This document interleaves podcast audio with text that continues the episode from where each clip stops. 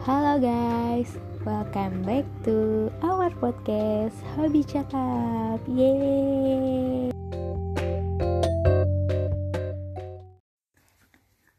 Hai, I'm come back.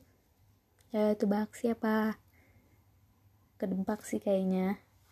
Pertama, dua temen aku yang lain udah upload podcastnya. Sekarang tinggal siapa?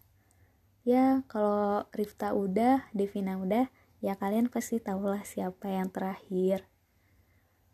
Aku di sini karena ini permintaan teman-teman aku juga. Kayak pokoknya kita tuh wajib bikin tentang alasan kita masuk kuliah. Ya jadi aku buka kartu nih ya. Hmm kalau ngomongin tentang apa yang menyebabkan aku masuk di kuliah yang sekarang ini apa yang sudah aku lalui hingga bisa di titik ini. Itu panjang banget kayak kereta. Panjang banget. Dan ada hal yang apa ya harus diumbar kembali. Yang sebenarnya udah lama banget ingin ditutupi. Seperti menggali sebuah kenangan buruk yang gak pengen diinget lagi tapi terpaksa demi orang lain mendengar demi memberi sebuah pelajaran harus diingat-ingat kembali. Itu gak enak guys. Rasanya tuh ya pokoknya rasanya nyesek lagi. Nyeseknya itu terulang lagi. Duh sedih banget sih gue. Ya pokoknya aku harap dengan cerita aku ini mungkin kita bisa ngambil pelajaran bareng-bareng. Bukan menggurui yang seperti aku bilang kalau kita itu bukan menggurui, tapi berusaha untuk berbagi. Karena kan semua orang punya cerita masing-masing, semua orang punya kesulitannya sendiri, dan di tengah kesulitan itu pasti kita bisa melangkah dengan langkah yang sama untuk mencapai tujuan yang berbeda. Nah, balik lagi ke topik. Pertama-tama aku mau nanya nih, menurut kalian tuh cita-cita tuh apa sih? Selama aku hidup yang aku tahu aku ingin mengejar cita-citaku. Maksudnya gimana? Jadi selama hidup itu kamu tuh nggak guna. Kalau kamu nggak ngelakuin sesuatu yang pengen kamu raih yang pengen kamu tuju ada titik yang ingin kamu berhenti di situ. Tapi sebelum nyampe ke titik itu banyak banget yang harus kamu lalui. Prosesnya gak sebentar, prosesnya panjang. Mimpi aku itu salah satu mimpi yang banyak diciptakan oleh orang-orang. Maksudnya bukan aku aja. Jadi mungkin kalau dikumpulin tuh bisa membentuk sebuah komunitas yang besar. Weh, gak juga sih, cuman menurut pandangan aku ini salah satu mimpi yang aku pengen raih itu adalah mimpi yang sulit untuk digapai karena karena ya sulit. Ngeselin ya? Nih ya mimpi aku itu adalah berawal dari saat aku SD atau TK ya. Intinya melihat cita-cita yang ini itu pengen banget meraihnya karena dari situ aku bisa ngasih kebermanfaatan buat orang lain. Ya ampun coba dari dulu mikirnya udah kebermanfaatan. Nggak tahu dari mana. Ada angin dari mana ada siapa yang bisikin tuh nggak tahu. Pokoknya ngelihat sosok yang aku cita-citakan itu kayak hebat banget gitu. Bisa menyelamatkan nyawa orang ya kalau udah nyangkut nyawa itu tahulah tebakannya siapa. Menjadi siapa. Nah itulah aku ingin menjadi seorang yang bisa menyelamatkan nyawa orang lain. Dari TK atau SD itu udah mulai tertanam di hati aku di kepala bahwa ini adalah cita-cita yang pengen aku raih. Wow apa nih pas dicari-cari lagi ternyata meraih cita-cita itu sulit banget. Dan aku bener-bener nyadar betapa sulitnya meraih cita-cita itu saat SMA karena saat SMA itu kerasa banget mana yang realistis mana yang nyadar diri mana yang terlalu ambisius mana yang terlalu angan-angan itu nyata banget semuanya seperti tabir kehidupan itu dibuka semuanya akhirnya tuh mimpi-mimpi yang udah lama dicita-citakan atau yang udah lama dirancang itu muncul kembali. Akhirnya di saat mau milih kuliah, di saat mau berjuang untuk ke jenjang yang lebih tinggi, akhirnya aku tuh disodorkan beberapa hal. Hai, kamu tuh mau milih yang emang bener-bener realistis, mau milih yang biasa-biasa aja, mau milih yang yang di apa ya, yang jelek atau ibaratnya di bawah rata-rata. Yang gak bisa dibilang sukses. Atau kamu memilih yang spesial yang keren yang hebat yang luar biasa. Itu ada di tangan kamu. Orang lain gak bisa nentuin hasilnya kayak gimana. Tapi kamu sendiri yang bisa. Dan usaha orang lain. Maksudnya motivasi atau dorongan apa pun yang orang lain berikan ke kamu tuh gak ada gunanya ketika kamu nggak berusaha sendiri. Nah di situ tuh di saat kelas 12 itu nyata banget jalan tuh mau ke mana apa yang harus ditempuh. Maksudnya apa aja sih step yang aku harus lewatin? Apa aja sih usaha yang harus aku lakukan? Itu sebenarnya terasa banget. Jelas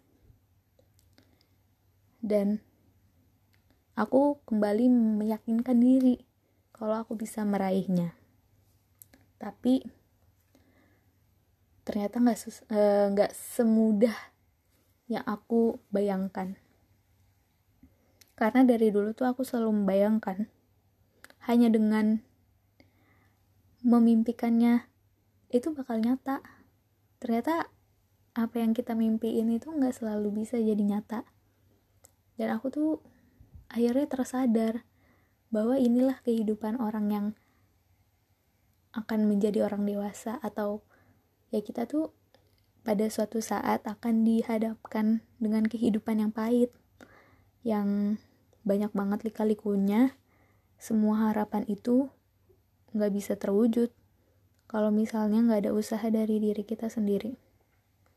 Dan pahitnya lagi meskipun usahamu udah berpuluh kali lipat udah banyak banget usaha tapi gak menjamin juga kamu akan mencapai tujuan yang kamu mau.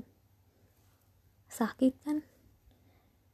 Nah akhirnya dengan apa ya perasaan yang terpaksa sebenarnya. Terpaksa untuk berambisi terpaksa untuk memaksakan diri wah gimana tuh? Terpaksa untuk memaksakan diri. Jadi sebenarnya itu adalah sebuah keterpaksaan yang seharusnya nggak aku lakukan karena itu tuh di luar batas kemampuan atau sebenarnya kamu tuh harus melebihkan usahamu untuk mencapainya. Nah, jadi sebenarnya aku ngerasa ya mungkin kalau dilihat dari luar gitu ya, dilihat dari rapot atau dilihat dari kemampuan sehari-hari, mungkin aku bisa menggapainya. Tapi ternyata ternyata optimisme itu nggak ngaruh apa-apa. Balik lagi ke seberapa jauh kamu mau melangkah. Dan di step pertama di step ketika kamu diberikan kesempatan untuk mencoba tahap pertama itu seperti undangan buat kamu kamu diberikan kesempatan atas proses yang udah kamu lalui selama tiga tahun. Dan aku ngerasa itu adalah tiket golden golden tiket buat aku untuk meraih cita-cita aku jadi aku tuh nggak usah berusaha lebih lagi untuk mencapai itu. Kayak nanti tuh bakal datang loh impian kamu selama ini. Kamu nggak usah berusaha lagi gitu. Jadi itu tuh kayak angin yang apa bikin bikin ngantuk gitu kan yang melenakan. Sebenarnya itu melenakan banget sih guys. Karena kita ngerasa udah deket banget sama impian kita taunya kita akhirnya aku tahu bahwa aku ditolak. Mau kesel mau marah ya itu sebenarnya buat diri aku sendiri. Kenapa sih aku nggak bisa ngelewatin ini?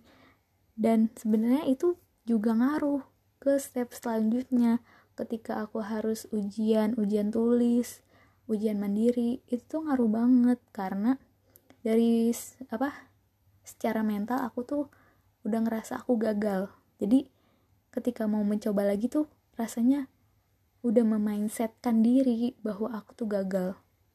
Nah itu salahnya diri aku sendiri.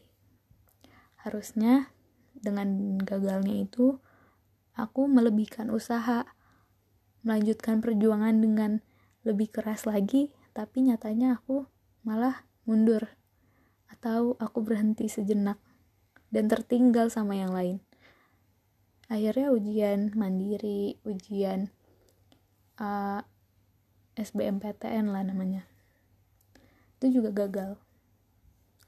Gagalnya itu adalah ketika kita mau memilih apa yang kita impikan tapi ternyata kamu nggak bisa meraihnya. Kamu usaha kamu tuh kurang untuk ke situ. Ibaratnya bensinnya udah habis sebelum nyampe. Ya udah akhirnya aku harus merelakannya untuk kedua kalinya. Nah gimana nggak daun lagi kalau kayak gitu? Memang sebenarnya kita tuh jangan dipuji untuk maju. Kita itu jangan diberi kesempatan untuk berleha-leha tapi seharusnya kita tuh dijatuhkan.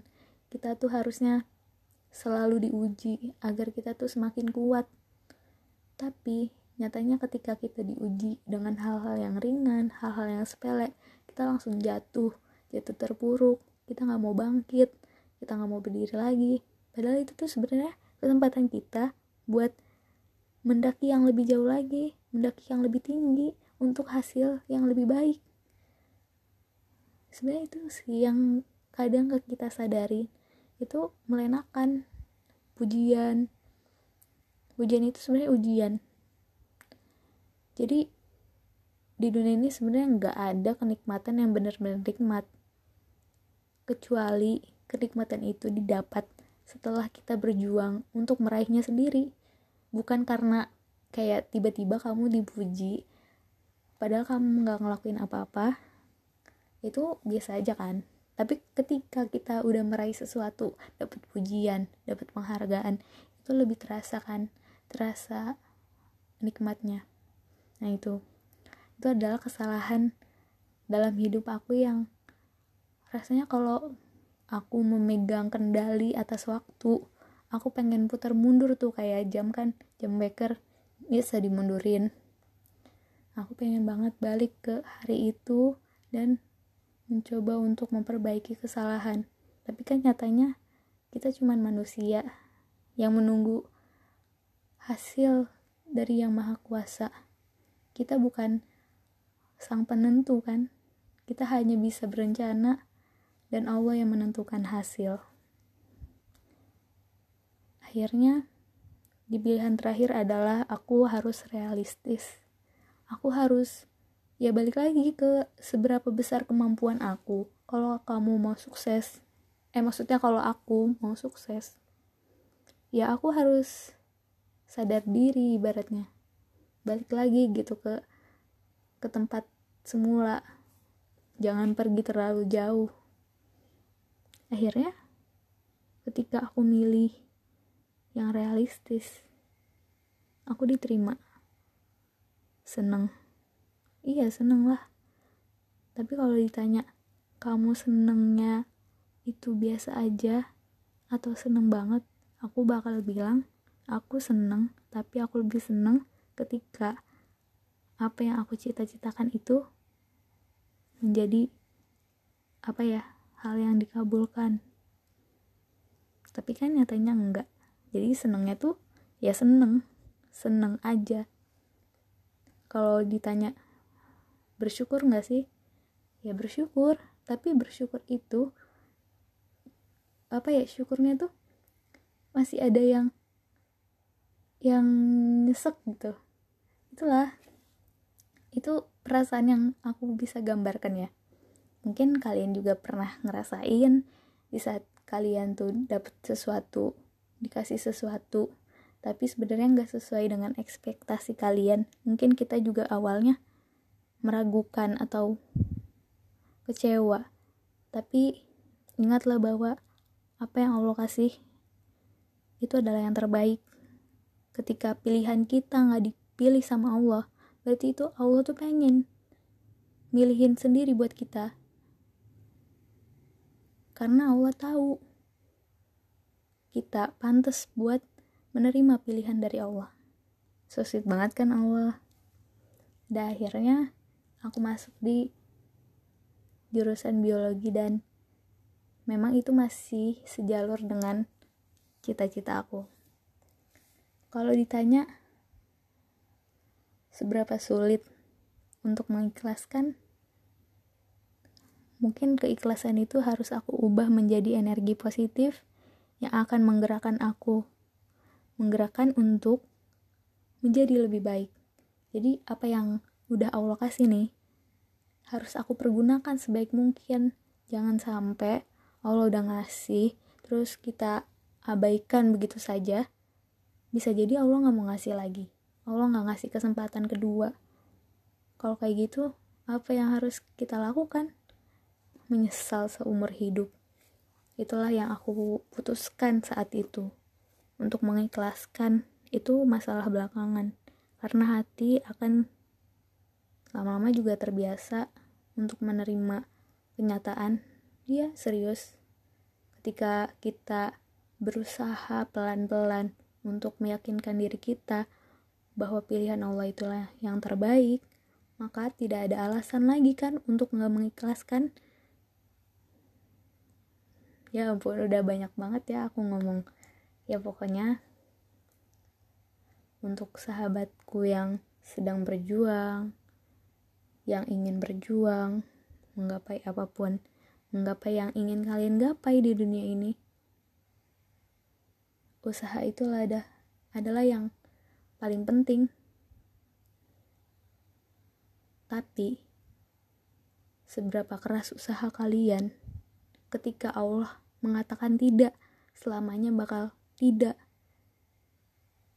Makanya berusahalah agar agar Allah menjadikan cita-cita kalian itu menjadi nyata. Berusahalah untuk dilirik Allah. Gimana caranya kita pantas? Oke, okay, alarm. ya jadi ini jam setengah empat bayangin aku rekaman setengah empat pagi mantap juga dan apa yang telah diberikan oleh Allah jangan sampai luput terus jangan sampai kita tinggalin. Kita harus merawatnya membesarkannya sampai kita punya kesuksesan sendiri.